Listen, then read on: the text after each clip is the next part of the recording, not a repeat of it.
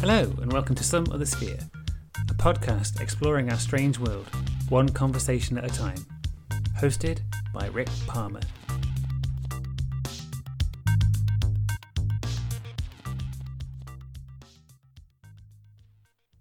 My guest for this episode is journalist, lecturer and author Ralph Blumenthal, who joined me to talk about his latest book, The Believer.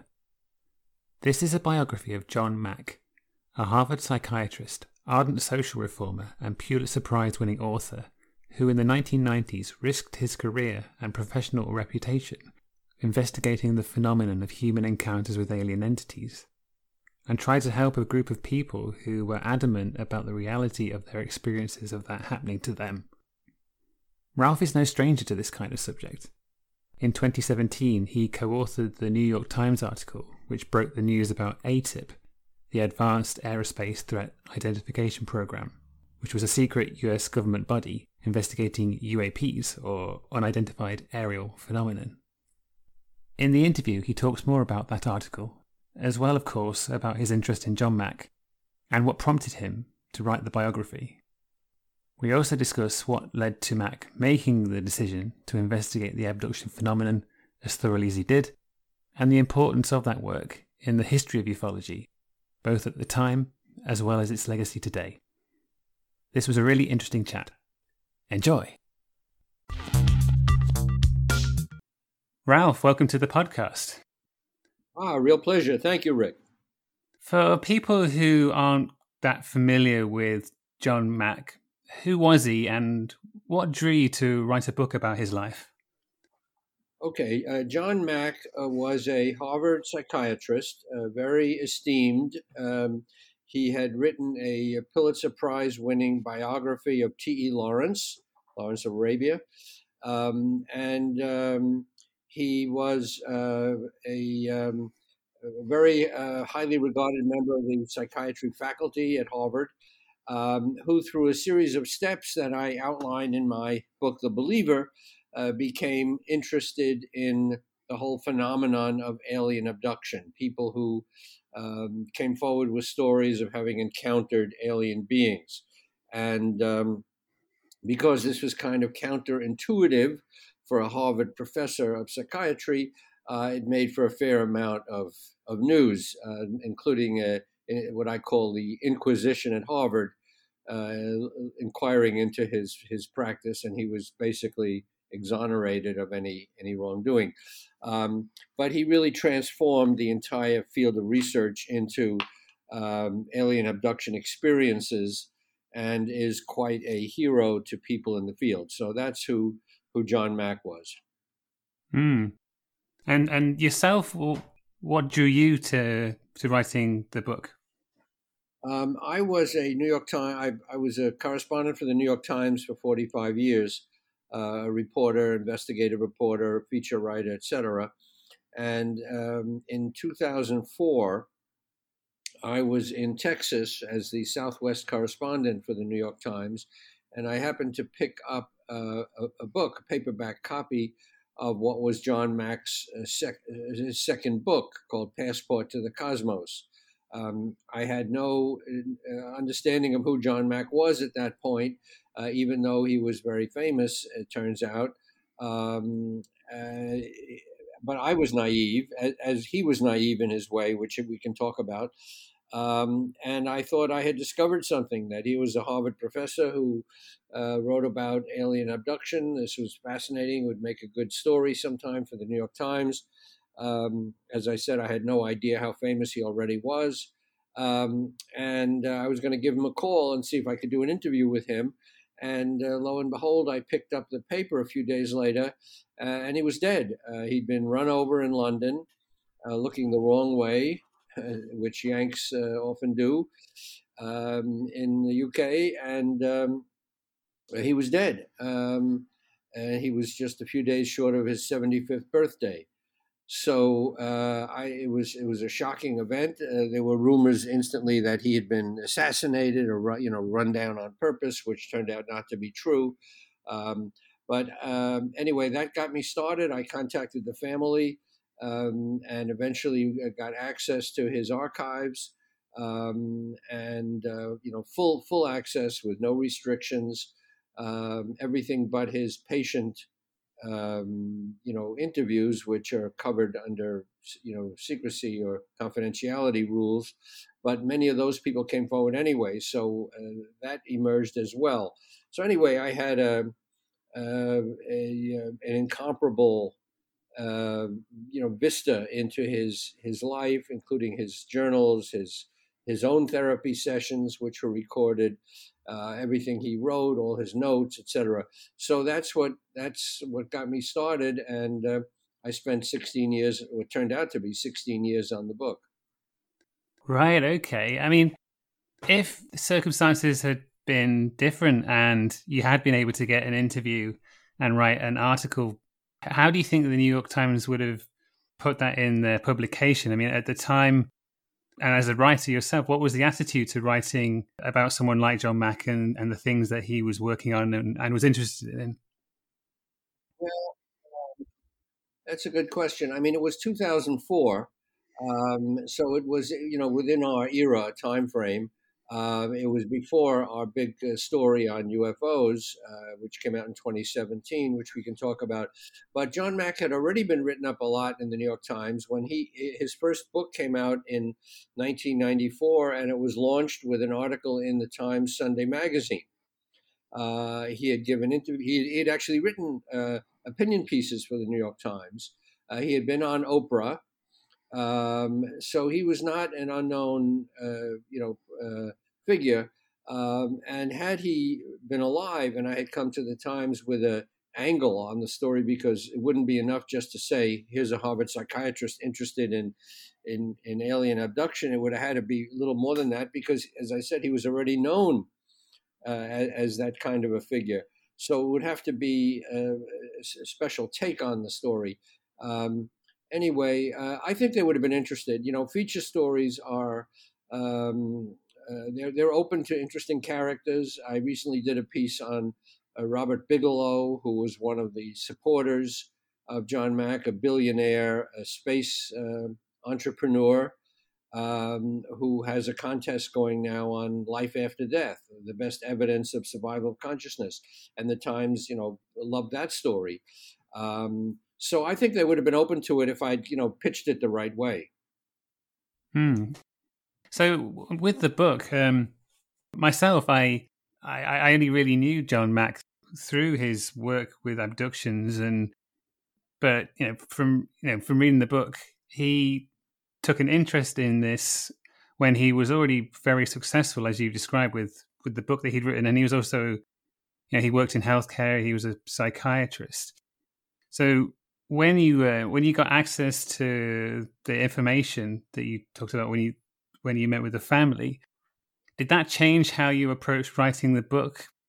Sort of telling the story of how he got to the point when he took an interest in abductions?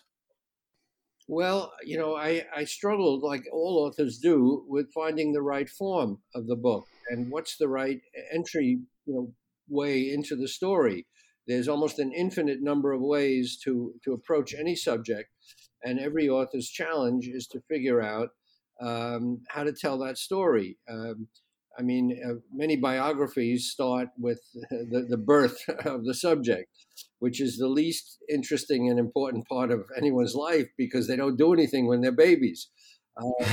So I wasn't going to do that. But I really didn't have much of a preconceived idea. I struggled for a long time to understand his progression. That was really the most difficult part of the book, I should say, trying to explain to readers and to myself how he went from, psychiatrist and social activist, protesting nuclear weapons and working for peace in the Middle East and all these very earthbound causes, to something as, out there as alien abduction. It didn't happen overnight. It didn't happen through a sudden stroke. It was the ground had been prepared in some way that made him, that led him, on this path. So the opportunity came up through a particular circumstance, but as we say in journalism, you make your luck. You have to be prepared to take advantage of a situation. So that was the biggest struggle, to figure out what were the steps along the way that prepared him to take on this subject. And even though I had access to all his material, it was a mass of material, and it was not organized in any particular way. It was just there. So, that's the challenge I had, and I've done books before, and that was the challenge I had with every book I wrote. How do you organize the material in the most compelling way possible to make it a story that people want to read? Definitely. So was there a moment in his life prior to that point where he takes an interest in people who have reported abductions that sort of set him towards that path? There was a moment. What happened is he lost his mother when he was 8.5 months old. She died of appendicitis, his birth mother. And so he was always searching for something, which he himself noted in his writings, looking back on his life. So he was quite introspective, which is why he liked Lawrence, by the way, who was also a very he had a very rich inner life. He was not just a man of action, but he was a man of thought. Anyway, so he was always searching for something. And at one point he was out at Esalen, which is that, think tank on the Pacific where all kinds of psychic experiments and games were going on started in the 1960s, but he latched onto it in the 1980s. And he met a fellow psychiatrist. Actually, he met two people there. He met a fellow psychiatrist who told him about a man named Bud Hopkins, an artist who was doing research in alien abduction. And John Mack wasn't particularly interested. He thought it was kind of crazy. And then he was given a chat. He was out in Esalen. He was studying or encountered holotropic breathwork, a way to raise your consciousness by breathwork, breath control, rhythmic breathing to music. And it puts you in a kind of a hypnotic state, and you can regress yourself and think back on way back to birth, and just in some cases earlier to a previous life, some practitioners said. So Stan Groff, another psychiatrist who was introducing him to breathwork, gave him a chapter of a book in progress that sort of discussed the idea of alien abduction. And again, John Mack thought it was kind of crazy. So here he has two encounters with this phenomenon, a woman who told him about Bud Hopkins doing the work, and then this chapter in the book. So you could say the groundwork was then laid. So in 1990, John Mack found himself in New York. He had an introduction to Bud Hopkins, which he wasn't prepared to take up, but something made him call Bud Hopkins. And this is one of those moments of synchronicity that, life turns on, which is really fascinating. Things that just happen that turn your life around, and John Mack recognized this. So to make the story shorter, long roundabout story, he did call Bud Hopkins, and Bud Hopkins showed him letters from people who had these alien encounters because Bud Hopkins had written a book about it, and John Mack took the letters and read them, and he had this epiphany moment that, wow, this is interesting. What accounts for this? He wasn't convinced yet that it was a real phenomenon, but people at least thought that they had had these experiences. So that's what got him started. And then he went through a process, which we can talk about, that convinced him there was something to this. I mean, from reading the book, it sounds like he had from an early age, he had a fascination with people and what the nature of being is. And I get the sense that he wanted to help people. Yeah. There's a bit in the book where you talk about how he helped sort of calm down somebody who, I'm not sure if they were schizophrenic, but they were something similar to that. and he had a way of talking to people and sort of addressing them in such a way that they felt comfortable. And I wonder if do you think when initially he was mostly interested in these kinds of things from a professional healthcare perspective and wanted to help people, or do you think he was interested in the subject matter equally, or even more so? That's another good question. He was not interested particularly in spiritual matters growing up. He came from a very secular German Jewish household. His parents, his father and his stepmother, because his father remarried after his birth mother died, were both professors. They were not practitioners of religion particularly, and they had very little interest in spiritual matters, you know. So he was not a great believer in anything other than the reality that, you know, we all share. But as you point out very, very shrewdly, he was very focused on helping people from an early age. And certainly as a psychiatrist, he was very empathetic. And he did help a woman who came to the Harvard psychiatric clinic he was running in a state of great distress, and he was the one who calmed her down in a way that just wowed all the other medical professionals there. He had a wonderful way. I mean, first of all, he was very charismatic, mm-hmm. Which helped him once he attached himself to this whole controversial field. His talks were very well regarded and people flocked to his lectures. But he also had this wonderful way of connecting with people, especially children. One of his specialties was childhood psychology. He would literally get down on the ground with kids, and that becomes an important story later when there's a UFO encounter involving children. It is true that when people came to him distraught with these experiences because they could not get anyone to believe them, including other psychiatrists that they had consulted who blew them off or gave them medication or told them they were mentally ill, he was willing to listen and see that they were in great distress, and regardless of whether this phenomenon was real or not real or imagined, he wanted to help them. So that certainly propelled him in the direction of taking on this very controversial area. Mm.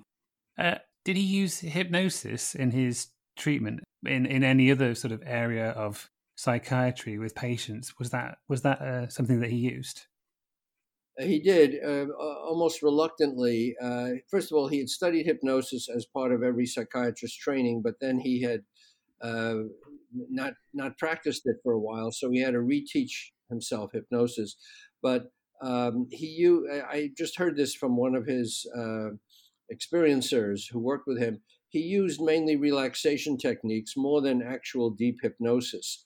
He liked to get people just to breathe and relax, and then in this relaxed state, they were able to recall things they couldn't recall in full consciousness. Hypnosis is still quite controversial because it does enable the hypnotist to control the narrative to some extent. And a hypnotist who's not well trained can implant suggestions, or by asking leading questions can influence the outcome.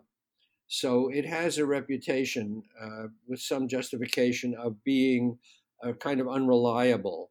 It's not accepted in courts, for example, as evidence when people are hypnotized to discuss a particular event.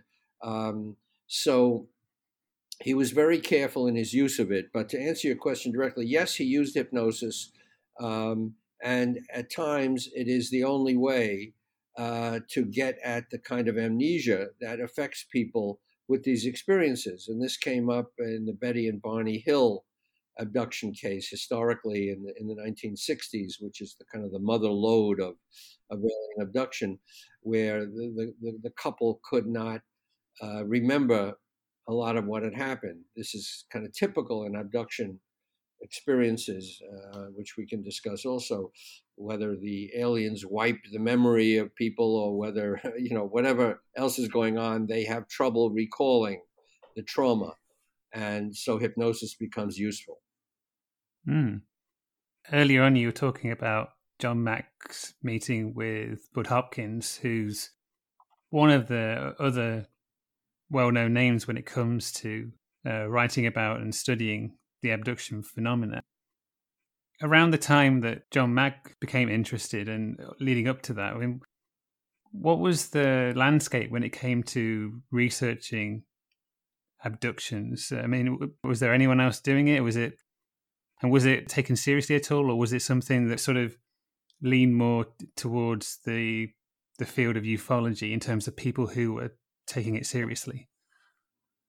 Well, there was a history of people being abducted or recalling, let's say, abduction experiences that go way back, back to the last century, actually. To the 1800s, there were accounts of weird spacecraft and people encountering, alien beings. So there were anecdotal accounts in the newspapers at the time, but nobody made too much of it. They were very hard to pin down as they are today. So the first big event, as I said, was the Betty and Barney Hill episode, which happened in 1961, but didn't become public until more than 2 years later when they first talked about it. This was a couple in New Hampshire who saw, by their account, let's say, saw a UFO following them. It stopped their car.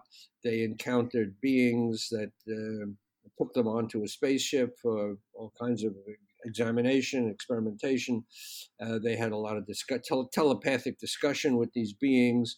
They were eventually released, and they had trouble recalling it. And in sessions with a psychiatrist, an eminent psychiatrist, not John Mack, because he didn't get into it for, 20 years after that. Anyway, they recalled it. This was the first big case. It became a book and a movie, and it's really the first well-documented case of this phenomenon. So that was out there. And then in the 80s, Bud Hopkins, who was an artist on Cape Cod, had a sighting of a UFO in the 60s, and started doing his own research, and he encountered a case of a UFO landing and beings emerging in New Jersey, which he wrote about. So he was not a professional. I mean, he was an artist, but he was very interested in the field, and he wrote a couple of books. And then a history professor at Temple University named David Jacobs also got involved in the field. He taught himself hypnosis and started researching people with similar encounters. So Jacobs and Hopkins were out there doing this work before John Mack ever got into it. And when John Mack learned of it from Bud Hopkins, they did do work together. Hopkins, Jacobs, and Mack were kind of a triumvirate, but they had rather different approaches to the subject, again, as we can talk about, because they saw it rather differently. But to answer your question, Hopkins was there first as a serious researcher, and Jacobs shortly afterwards, before John Mack got into it. Hmm. So yeah, let's talk about John Mack's approach. How did that work once he got involved in this kind of study? So John Mack surrounded himself with his own group of experiencers, which is the term he preferred to abductees, because abductees kind of makes an assumption of the experience, and experiencers leaves it open as to what the experience is. So John Mack started working with his own group of people, and the story that they told him, or stories, contain not only the traumatic elements of encountering these beings, but also telepathic messages that these people said they received from the beings to that the planet is in danger, that they needed to do something to save the planet from pollution, and that there's a intelligence motivating the universe, and these beings are part of this cosmic intelligence, and that there's a godlike source of love in the universe. So the traumatic experiences that these people had, which were undoubtedly traumatic in many cases, including reproductive experiences that were particularly horrifying and terrifying, were combined with this feeling that they were chosen in some way to be let in on a secret, a cosmic secret that had, they were part of a mission to improve humanity and save the planet, etc. So Bud Hopkins and David Jacobs did not necessarily get the same feeling from the people they worked with. So they concluded from the people they spoke to that the experience was mostly terrifying, that it was happening in absolute reality, that these experiences, were really physical experiences in reality, and they were terrifying. And John Mack was more and more puzzled by how it could be reality, because there was obviously no proof that anybody could find that these things were happening in reality. There was no photographic evidence, etc., although there were pieces of evidence we can talk about. But John Mack was more dubious that he said it was happening in some liminal state that penetrated our reality. So that was the big dichotomy. Hopkins and Jacobs on the one side saying absolute reality, these aliens are walking among us, Jacobs said, and the experiences are terribly traumatic, and the aliens don't care how they, terrorize people. And Max saying, no, there's something else going on. And so they had kind of a parting of the ways. They reconciled later, but it was two sort of different approaches. In terms of the people that were in John Mack's group of experiences, were there experiences that had happened to them a while ago, recently, continually, or a mixture? A mixture. I mean, there were things. The stories that people told him were that they and their parents and grandparents very often had experiences. So it ran in families. And they had experiences years ago. They continued to have them. They were terrified by them because they couldn't protect their own children from these experiences. That was the scariest thing, because they noticed their children were, in some cases, not every case, were telling them stories that echoed their own experiences. These people said, my kids are telling me stories that lead me to believe they are encountering the same beings that I have encountered. So these were not things that happened in the distant past that they were remembering, but they were things that were continuing to happen. It's interesting talking there. I had this general idea that there seemed to be a period in just after the Second World War up until the 60s, maybe even the 70s, where people tended to, it was more like they were contactees. The beings that they met were benevolent, and they had, like you say, they had might have a warning about the future of Earth, but they were contacting people to try and help. And then there seems to be a point from sort of the 80s onwards where it changed culturally, and abductions were more common. And I always imagined it was Whitley Strieber's experience and what he wrote in Communion, which was very traumatic. But I suppose you could also see it as with David Jacobs and Bud Hopkins, when they're investigating, if they have that sort of malevolent narrative for what's happening, then you can see why there's that sea change. Yeah.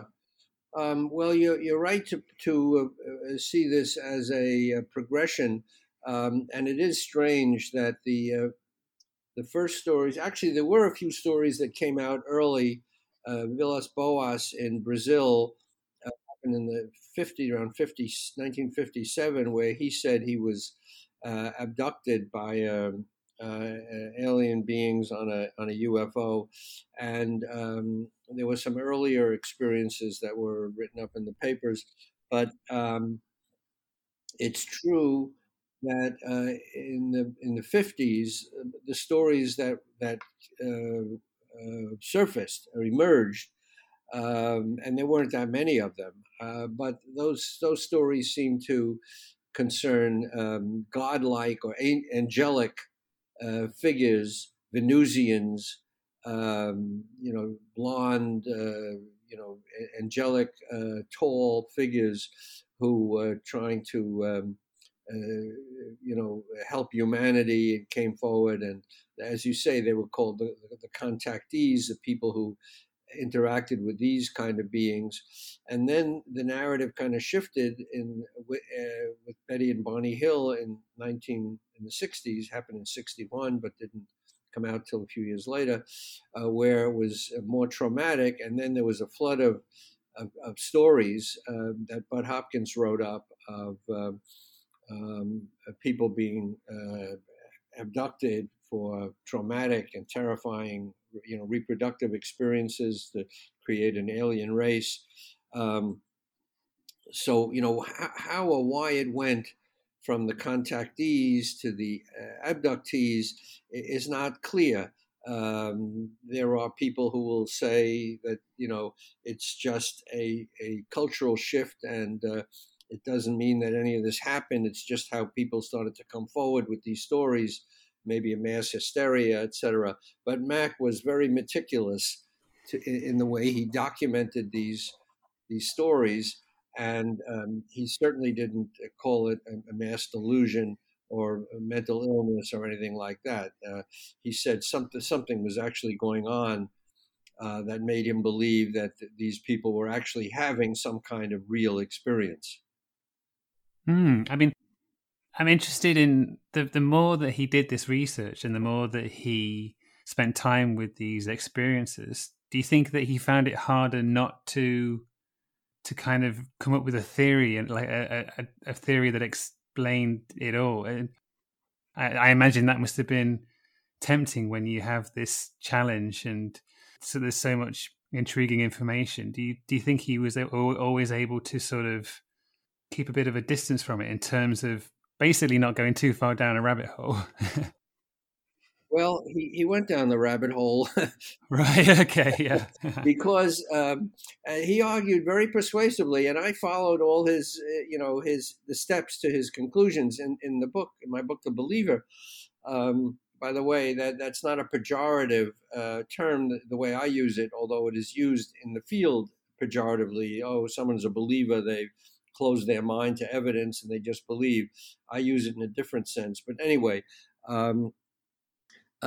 he was a reluctant candidate, let's say, or a reluctant recruit to the conclusion that these things actually were happening on some level. And the reason I say reluctant is because he tried to find something that would explain these impossible things, and everyone agrees this is impossible in our reality.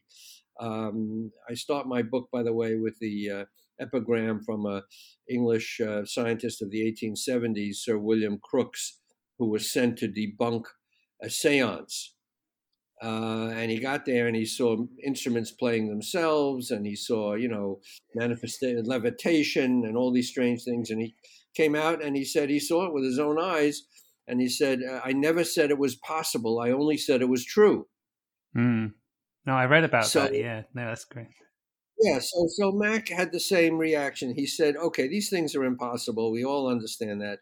But let's go through all the possibilities. First of all, the people are mentally ill coming forward. Well, he ruled that out. He's a psychiatrist. He said, in every other way, they're normal. They have had they've had traumatic experiences in their lives, but nothing that would explain why they would make up a story like this that wasn't true. And then he said the stories were consistent that people told, basically consistent. They saw a UFO very often. They became aware of these beings. They got taken through the walls and closed windows to a ship, and the ships looked like this, and the beings looked like this. And okay, so the stories were consistent, but they had many different details that were singular. So people were not telling some basic story that they all agreed on. There were so many strange details that they couldn't possibly make up these details because they changed from one case to another, and yet the story was consistent. That people from all walks of life were coming forward with these stories, including young children as young as two who could not be said to have read about it in a book, and then they were recycling things they read about or movies they had seen. So kids were telling these stories. Then they were associated with UFOs. Sometimes there was evidence of some kind of a landing outside their window. Their foliage was broken or the grass was disturbed. And then there were scars on some of the people they couldn't explain, including a quadriplegic who could not move and could not inflict his own scars. And in some cases, there were even cases of witness corroboration. There was a story Mac encountered of two girls who had a sleepover. And during the night, they saw, later recounted seeing a UFO. And during the night, the mother came down to check on the girls who were sleeping, having the sleepover, and the girls were not in their beds. And so she called the police. The police searched everywhere, couldn't find the girls. And a few hours later, they turned up in their beds. Later, the girls recounted seeing a UFO and having some kind of an being taken off by alien beings. So that is a case of so-called witness corroboration, where another person notices an absence or adds information to the anecdotal account of the person who encountered it, the subject. So Mack put all these things together, and he said, if someone can give me a theory that explains all these different, elements, I'll buy it. But so far, I haven't found it. So he said that my conclusion is what these people are saying is true. It happened. How it happened, why it happened, in what dimension it happened, that all, was unclear. But that is why he reached the conclusion he did. I mean, it's definitely the case that the abduction phenomenon or the experience is interesting how you described there that it's just kind of parceled off as mental illness when in other cultures, not in non-Western cultures, these are just really, they're sort of visionary experiences. I mean, was that something else that John Mack looked at as well, just putting these in different contexts and finding similarities with experiences in other cultures that weren't considered to be an illness? Yeah, very much so. I mean, he did, once his research progressed, he became aware of the whole history of shamanic experiences in other countries. And in our Native American culture in America, the Native American tribes had a rich history of animal incarnations and non-human beings that interacted with humans. So sort of folkloric accounts he became aware of that go back to the dawn of history. And in other countries and other cultures, there is an acceptance of this other world of animal shape-shifting and beings that appear to humans, and certainly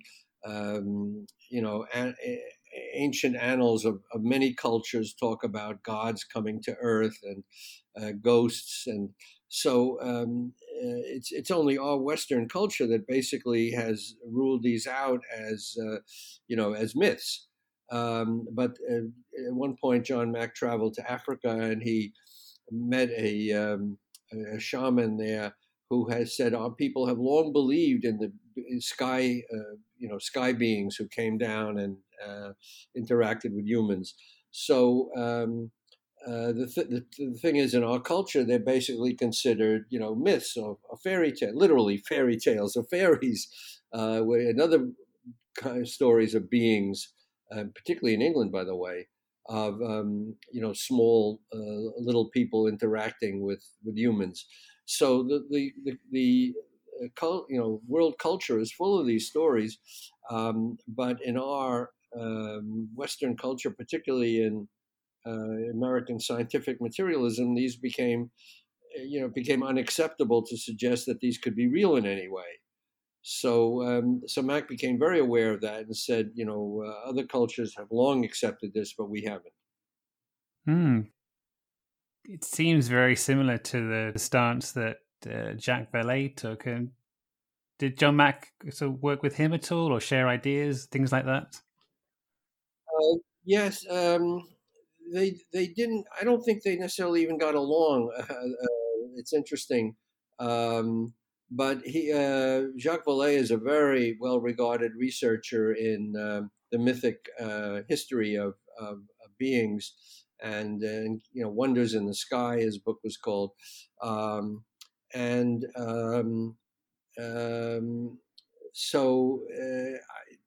don't know to what extent John was aware of Jacques Vallée's research. Vallée did know of John. They didn't really interact in any way I could find from my book. Right. Okay. No, that's interesting. I mean, you would think maybe they were just personality-wise, they wanted to stick to their own circles. Well, there's a human element in this too that plays into it. That and I think I make a nod to it in my book, that people who study one anomalous area like Bigfoot, let's say, they don't want to talk about UFOs, and the people who talk about crop circles don't want to talk about near-death experiences. They focus on their particular area, and they think the others are crazy or off base. It's just a human tendency, I guess, to focus on your area of interest and then to write off, other areas as somehow rivals. Whereas really, and this is important, because at the end of his life, John Mack became aware that these things were somehow related or could be related. It wasn't just that alien abduction was something completely apart from other anomalous experiences, but he discovered crop circles. He got very interested in that. He discovered survival of consciousness. Do our spirits survive death? And he realized it's all part of one bigger mystery, which I found some comfort in. Frankly, I don't know. Maybe it tells more about me than John Mack, but I thought it was interesting that he was able to tie this into a larger phenomenon and not, so-called, stovepipe it, so that every anomalous experience is a separate field of study and not related to another. No, I absolutely agree. I mean, the similarities in phenomena that are reported across Fortiana really should be noted more. I mean, especially with things like Bigfoot and UFOs, the commonality there is orbs, different colored lights before you see a craft or a creature, and pretty much anywhere where the people have seen UFOs, they'll have seen something similar to Bigfoot as well. There'll be ghosts and legends and all sorts of things. So yeah, I completely agree. I mean, it's why I do the podcast, really, is because I'm interested in all of it. So. Right. No, it's a good way to approach it, because the mysteries are, they manifest in different ways, but they all share, a common area of unexplainability. So it is a good way to approach it. And you're right about Charles Fort, who really is one of the heroes in my book. I mentioned a couple of, I love his quote that the whole field is like looking for a needle no one ever lost in a haystack that never was. Yeah, that's kind of puts it in perspective. No, absolutely. When you were researching the book during this period of John Mack's life when he's working with these experiences, were there people's experiences that stood out for you that really sort of interested you or kind of made the phenomenon seem as strange as it truly is? Yeah, well, I did interview quite a number of his experiencers, and some of the stories did stay with me. As I said, one story it turns out to be stranger than the next, and just when you think you've heard the strangest thing of all, someone will come up with some story that's even strange. Now, Whitley Strieber is a perfect example. His experiences, and he was very helpful to me in preparing the book in terms of giving me interviews, and his accounts don't follow the classic so-called core abduction narrative. They are very strange, in their own way. And the story that I tell in the book of a case that Bud Hopkins investigated, the so-called Brooklyn Bridge abduction, in a book he wrote called Witnessed, about a woman who was seen by witnesses being teleported out of her 11-story window overlooking the Brooklyn Bridge into a waiting spaceship that then plunged into the East River. It became a famous case, which Bud Hopkins could never get to the bottom of, by the way. And I followed that story of that case, and I interviewed the woman. Linda Napolitano is her real name, who's the central figure in that case, and it involved supposedly the Secretary General of the UN at the time, Javier Pérez de Cuéllar, who supposedly was one of the witnesses and might have gotten involved in the abduction. It's a very tangled story. It is so strange and so difficult to follow, and ultimately unsatisfying, because Bud Hopkins never was able to identify the two crucial people who came forward with this information in the first place, who contacted him. They were supposedly two security guards for Javier Pérez de Cuéllar, who were escorting him to a meeting and who witnessed this happening to the woman. And Bud Hopkins got communications from these two. He got audio tapes, letters, but he could never identify them. And that it remains supremely frustrating, because I followed the case through. I talk about it at some length in my book, and it is a classic case of a fascinating case that ends in a dead end with no resolution, which is really the whole history of these abduction cases, because ultimately there is no proof that satisfied the Harvard committee that investigated John Mack. There's no proof that I come up with in my book that says, well, these abduction cases are clearly 100% true because here's the evidence. There is no such thing. There's a series of circumstantial things. It's anecdotal accounts that are very hard to prove, but also hard to debunk. Because they follow a line of convincing pieces of evidence. So anyway, but there are many cases that haunted me. And at the end of the book, I talk about the school children in Zimbabwe who saw a landing, some kind of a landing, and alien beings coming out. And that was a case that really haunted John Mack, and he went to Zimbabwe to investigate it. We can talk about that a little separately, but that is certainly one of the best documented cases around. Wow. Yeah, we can. I mean, we can talk about that now if that's all right. Okay. So John Mack was under investigation at Harvard. The committee was examining his methods, and they talked to his experiencers. They read his books, and he was under a lot of pressure. Ultimately, as I said, they found no wrongdoing on his part. But while this was all happening, a report came in that something had happened at a school outside Harare, Zimbabwe, in southern Africa. There was some kind of a landing, and children saw creatures.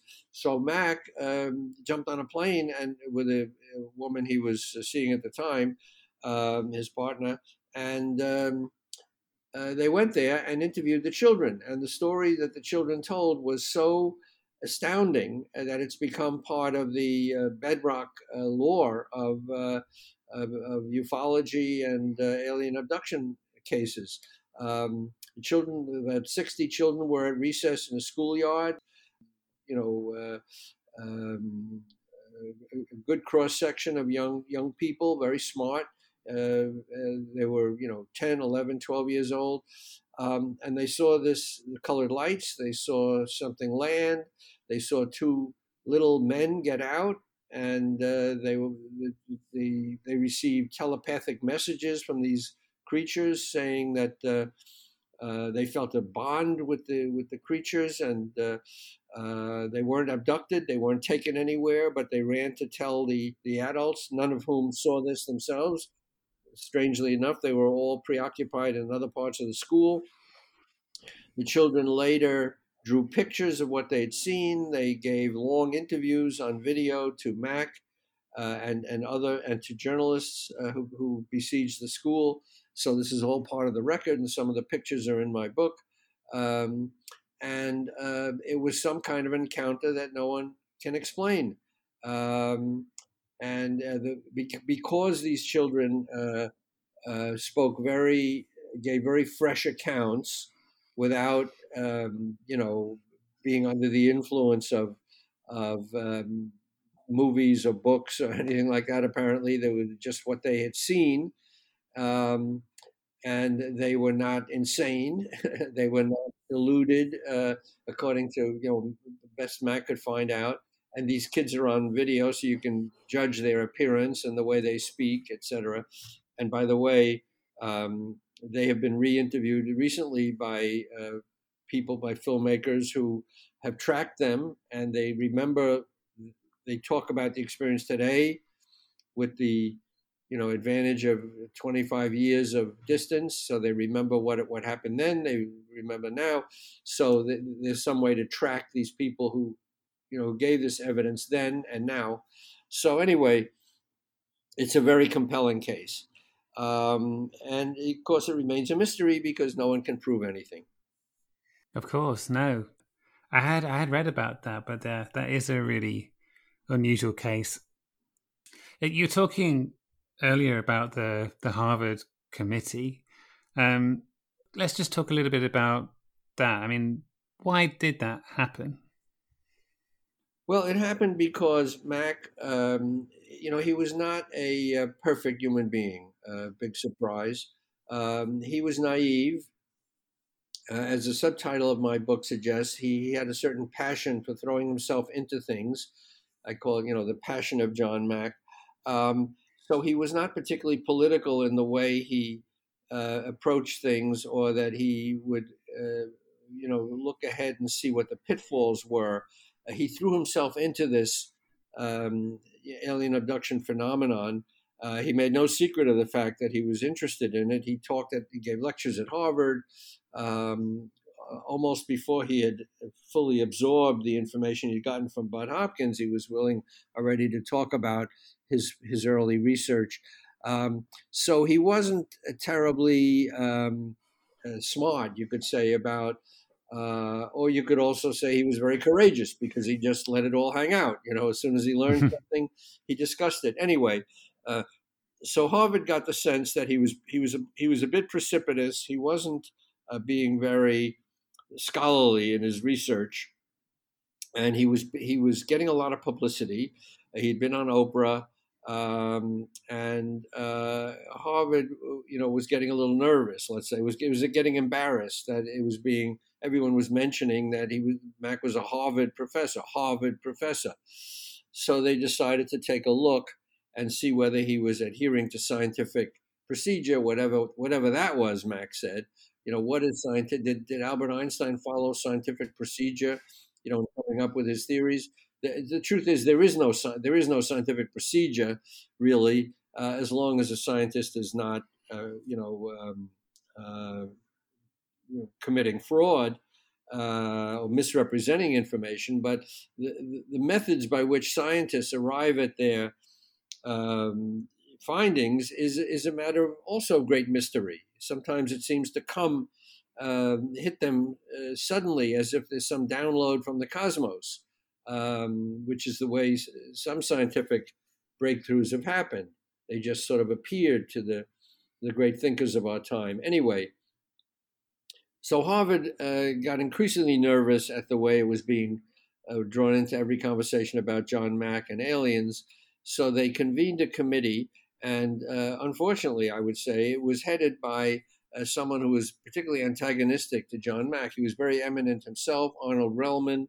He'd been the editor of the New England Journal of Medicine, but he was notably antagonistic to anything that couldn't be proven scientifically, by taste, touch, smell, physically, show me the ashtray from the UFO. So he was very antagonistic to Mack. And whenever Mack tried to say, well, he couldn't prove this stuff in this reality, Relman would jump on him and say, well, what do you mean you can't prove? How dare you, pursue research you can't prove? So anyway, it was a clash of what Mack later called a clash of worldviews. The committee looked at the world as something that, if you can't, prove or find evidence for these dimensions outside the reality we all recognize, then there's something wrong with it. And Mack was saying, no, you have to come up with a new way of thinking about reality. And there's things that we can't explain that are out there. And the reason I believe that they're real is the following. Anyway, they disagreed strongly. They were looking at the world through two different ends of a telescope. And but in the end, they found nothing that Mack had done wrong. They said he was a little too enthusiastic, which he agreed. And they suggested he collaborate more with colleagues to research this phenomenon. And when he did that, they jumped down his throat again and said they were the wrong kind of colleagues. So, right. Oh, dear. So that didn't solve the problem. So it really was a clash of worldviews, and I think it was illuminating to me, and I hope to readers of the book, that there's different ways of looking at the world. And the Harvard committee was being very materialistic and literal about what constituted a phenomenon. Absolutely. I mean, what do you think John Mack's legacy is? Do you think that there is that new way of thinking? I mean, I always try and be optimistic. I do think there are plenty of people out there who are similar to John Mack in terms of their enthusiasm for this. But in general, do you think that that's the case? Do you think when it comes to academia, there's that space for these ideas to grow? Well, I don't think that. First of all, I don't think a lot of people know or remember John Mack today, unfortunately. I hope that my book will bring him back to some prominence. But in the 25 years since he was the center of interest at Harvard, I think a lot of people have lost track of the story. So I think every generation sort of has to grapple with these same issues. There's still a big ridicule factor surrounding the subject. I think that the reporting we did in the New York Times in 2017 to bring forward the fact that the Pentagon did have a secret unit studying UFO sightings and encounters with Navy ships and jets did go a long way in making the subject, diffusing it for mainstream examination. I am proud of that. I think we did play a role in opening it up. And I think the fact that there's, so much coverage now shows that it's become a mainstream preoccupation. It's not just a fringe thing anymore. But again, in that case, we're talking about UFOs, which are unidentified objects that are being seen on imaging devices and seen by pilots. No one knows what they are. No one is saying that they're piloted by aliens. No one knows where they come from. All we know now, but it's a big jump from what we knew a few years ago, is that they seem to have a confirmed physicality, that they exist in reality, in the real world. But, where they come from, who's behind them, are they intelligent? None of those questions have been answered. So, so John Mack, I think he'd be happy to know that that leap has been made now to acknowledging UFOs, because, Harvard had a lot of trouble, the Harvard committee, believing that UFOs existed. And one of the things they grappled with, are UFOs real? And Mack said, well, why should that be even a factor in my research? But it was. And now Harvard would have to accept, I think, that, UFOs are real, whatever they are. Beyond that, nobody knows anything. But the fact that they exist physically is progress. So, I think that his legacy would be as a hero. I come to that conclusion at the end of the book, who bravely went forth, like Joseph Campbell's hero's journey. He got a mission he was reluctant to take on initially. He was nervous about. He did go on the mission, the journey. He had many adventures. He risked his career for sure. He prevailed and came back with a message, a boon for humanity, which is the classic hero's journey. And the boon for humanity is the knowledge that he, accumulated, that he passed on his research, which really is very hard to quarrel with. There's no, he doesn't solve the mystery. It's still out there, but he at least showed what the mystery wasn't. It wasn't mental illness. As I said, it wasn't the delusion of crowds. It wasn't publicity seeking, because the last thing these people want is publicity. They don't want publicity. They're not looking for fame. They're not making money on it. At least we know what it's not. So I think I do call him a hero at the end. I mean, I was surprised that someone hadn't written a book about John Mack. So kudos to you for doing that. Oh, thank you. Oh, absolutely. Well, Ralph, this has been a fascinating conversation. Thank you so much for being a guest on the podcast. Well, it's been a real pleasure, and your questions are great. And I'm happy to talk about this figure who dominated my life for so long, and I think who really has a message for humanity. So thanks for the opportunity. If people want to find out more about your book, The Believer, and your work, how best do they do that? Okay. It's on sale at many, many bookstores, Amazon for sure, independent bookstores. There is a Kindle version, so you can have it instantly downloaded to your device, so you don't have to wait for it to arrive. There will be an audio version shortly. It's in the works, so you can listen to it in your car. So it's widely available, and it's selling very well, so it's easy to get. Excellent. Well, I'll make sure to put all that information in the show notes. Great. Thank you, Rick. A real pleasure. Not at all. Thank you, Ralph. It's perhaps fitting that Ralph's book has been released when it has. with mainstream media taking at least some interest in ufological subjects again, albeit from a distinctly nuts and bolts perspective. Abduction by alien entities is a decidedly unusual area of ufology that seems to ebb and flow in its activity.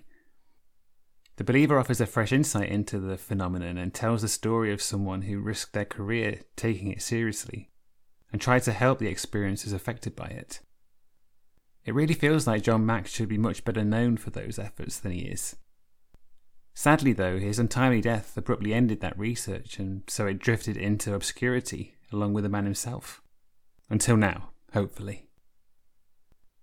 I hope you enjoyed my conversation with Ralph.